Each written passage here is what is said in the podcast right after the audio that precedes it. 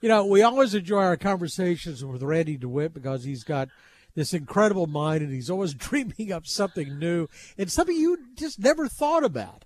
You know, he's the founder of uh, FB Society, Front Burner, and remember from I think the first time we talked, he had Rockfish and then Twin Peaks and Whiskey Cake, Mexican Sugar, Sixty Vines, Son of a Butcher, the Legacy Food Hall, Ida Claire.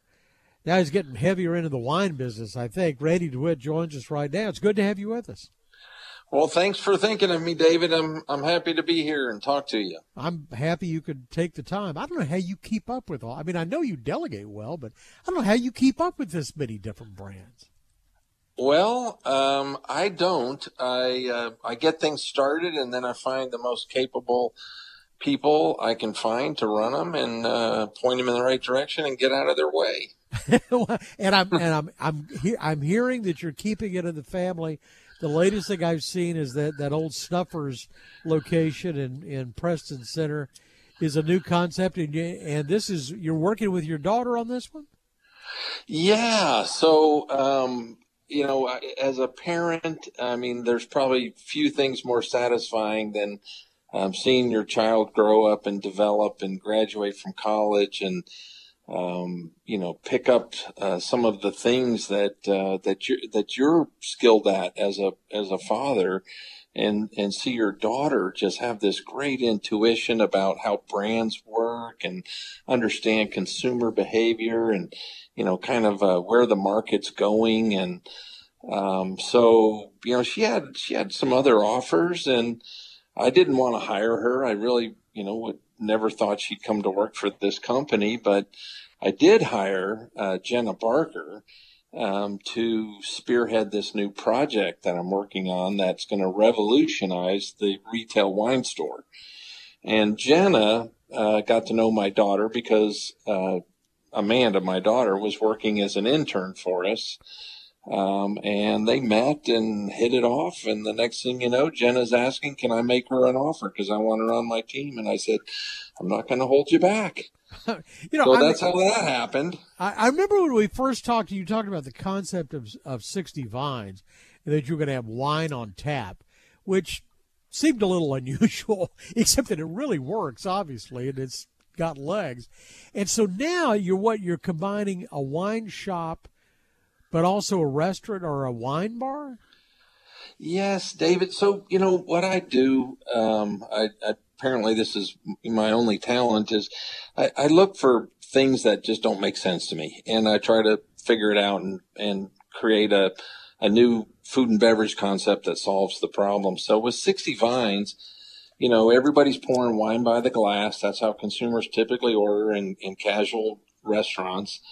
And everybody's opening bottles, pulling the corks, throwing the corks away, throwing these heavy glass bottles in the trash customer never sees the bottle. You get a glass at your table with wine in it, and and you're happy. But the the dumpster's filling up with all this, you know, uh, packaging uh, that's expensive and bad for the environment, and and it's silly because you can put wine in kegs and serve it like you would uh, draft beer and not have all that uh, packaging waste. So so we started building restaurants that focused on serving uh, wine by the glass out of kegs.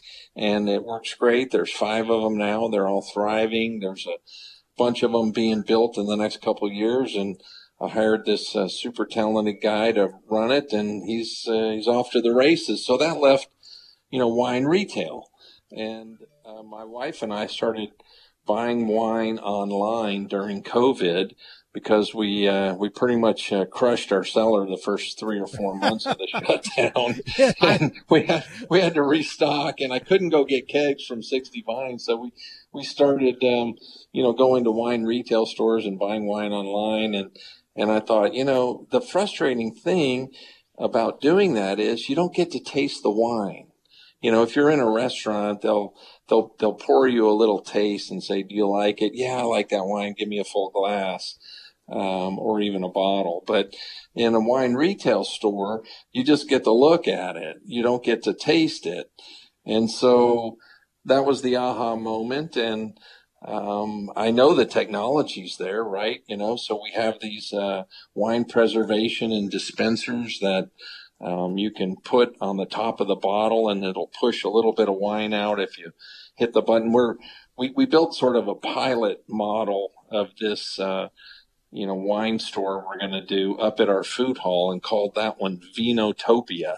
So uh, we have about 60 wines um, that you know you can taste before you would get a full glass or buy a full bottle uh, up there, and it's working great. So we're going to scale that up now and do over a thousand different wines that you can just walk into the store, put your glass under the machine, push the button, and uh, it'll dispense a, a, one ounce taste or a half glass or and, full glass. And then if you like it, you turn you buy you buy the, the bottle or, or whatever you want. Yeah, yeah, But you know, we have so, we have these yeah. bizarre liquor laws in, in Texas. I'm surprised they let you do that.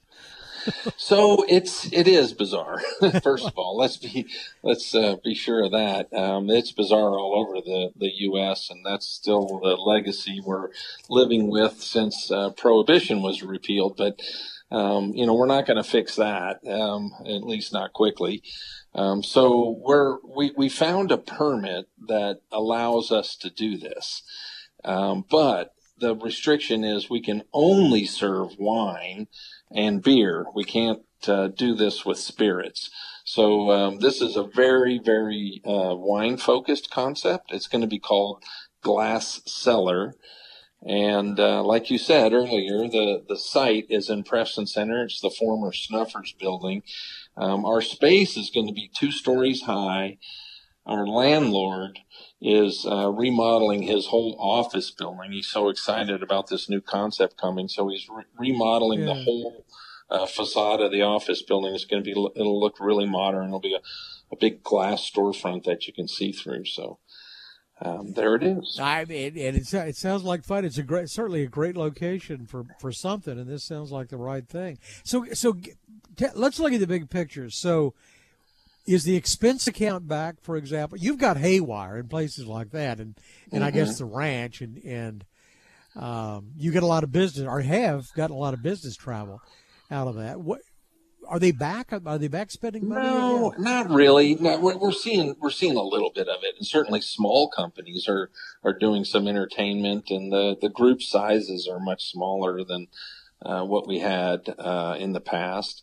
Uh, but we know it's coming back, and you know, it just this this latest uh, COVID variant uh, is uh, just going to delay us a few more months. It, it appears, but it's all coming back, and um, we'll we'll be back rocking and rolling in in those restaurants. Uh, you know, I think uh, by the end of the year for sure. You know, I was thinking about West Legacy too, and there's so many. You're surrounded by this density, or used to be anyway. You know, J.P. Morgan Chase has what I don't know, seven thousand people up there, and Liberty Mutual, and all these other companies a lot of whom are now working from home, or at least have been. Are they beginning to come back? Are you beginning to get some of that foot, we're, foot traffic? We're back? we're really not seeing them come back from the office buildings, but the but the you know the stay at home workers are making up for it because they're they're going out. Um, lunches are still a little softer than than they used to be, but the dinners are more than making up for it. So.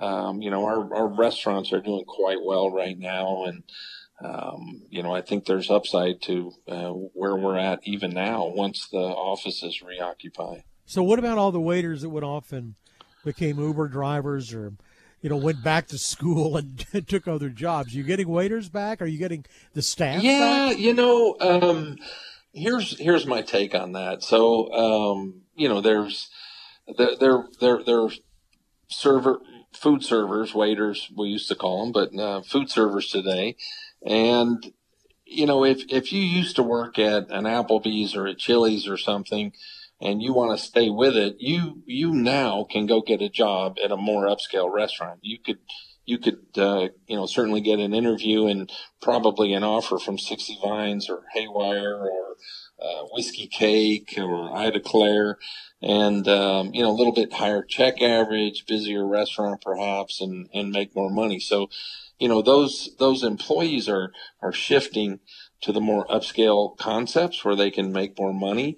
And the the restaurants uh, that you know have the lower check average and you know certainly slower volume restaurants are, are really suffering for employees. But you know most of the more upscale successful restaurants are, are back to being fully staffed now. So, and you're spread out a bit now. So you're, I've got you in Dallas, Plano, Irving, Houston, San Antonio, and Oak City, Oklahoma City. Um, business coming back equally in all areas, or some better than others?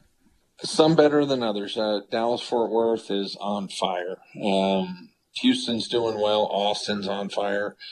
Um, Oklahoma City's, you know, it's Oklahoma's just it's it's not Texas. It's it's a great market, but um, it's it's definitely not Texas, and in terms of how busy the restaurants are.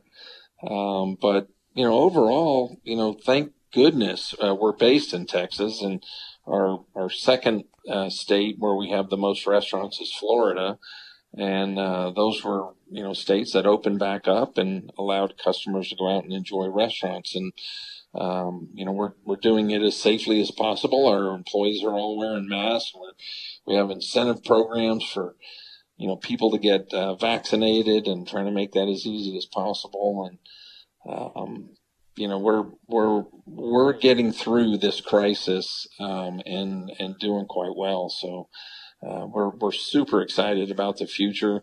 I always try to grow the company during uh, any kind of a downturn or pause uh, because that's when the good real estate and good people become available. So we're trying to take advantage of that and uh, get a bunch of uh, new sites under development.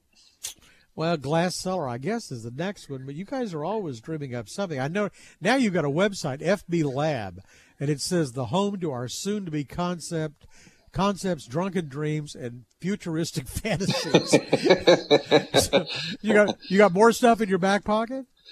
Um, yeah, something in the front pocket that we didn't talk about is our little burger place on Lower Greenville. It's called Son of a Butcher, and um, they're they're they're small Texas uh, Wagyu beef sliders with really creative toppings and flavors. Um, the place has a ton of personality, and it's it's just really tearing it up. So um, we're we're going to grow that brand pretty quickly too next year. Well, I don't know. You you never sleep. I, but I and good luck with, uh, with, with your daughter and and uh, Jenna Barker on the new concept, and stay well. well. Thank you, David. Thank you very much. That's Randy DeWitt. He's the founder of Front Burner FB Society, and um, always always fun to talk to. For more of our conversation with Mr. DeWitt, go to krld.com/ceo. I'm David Johnson, News Radio 1080 KRLD.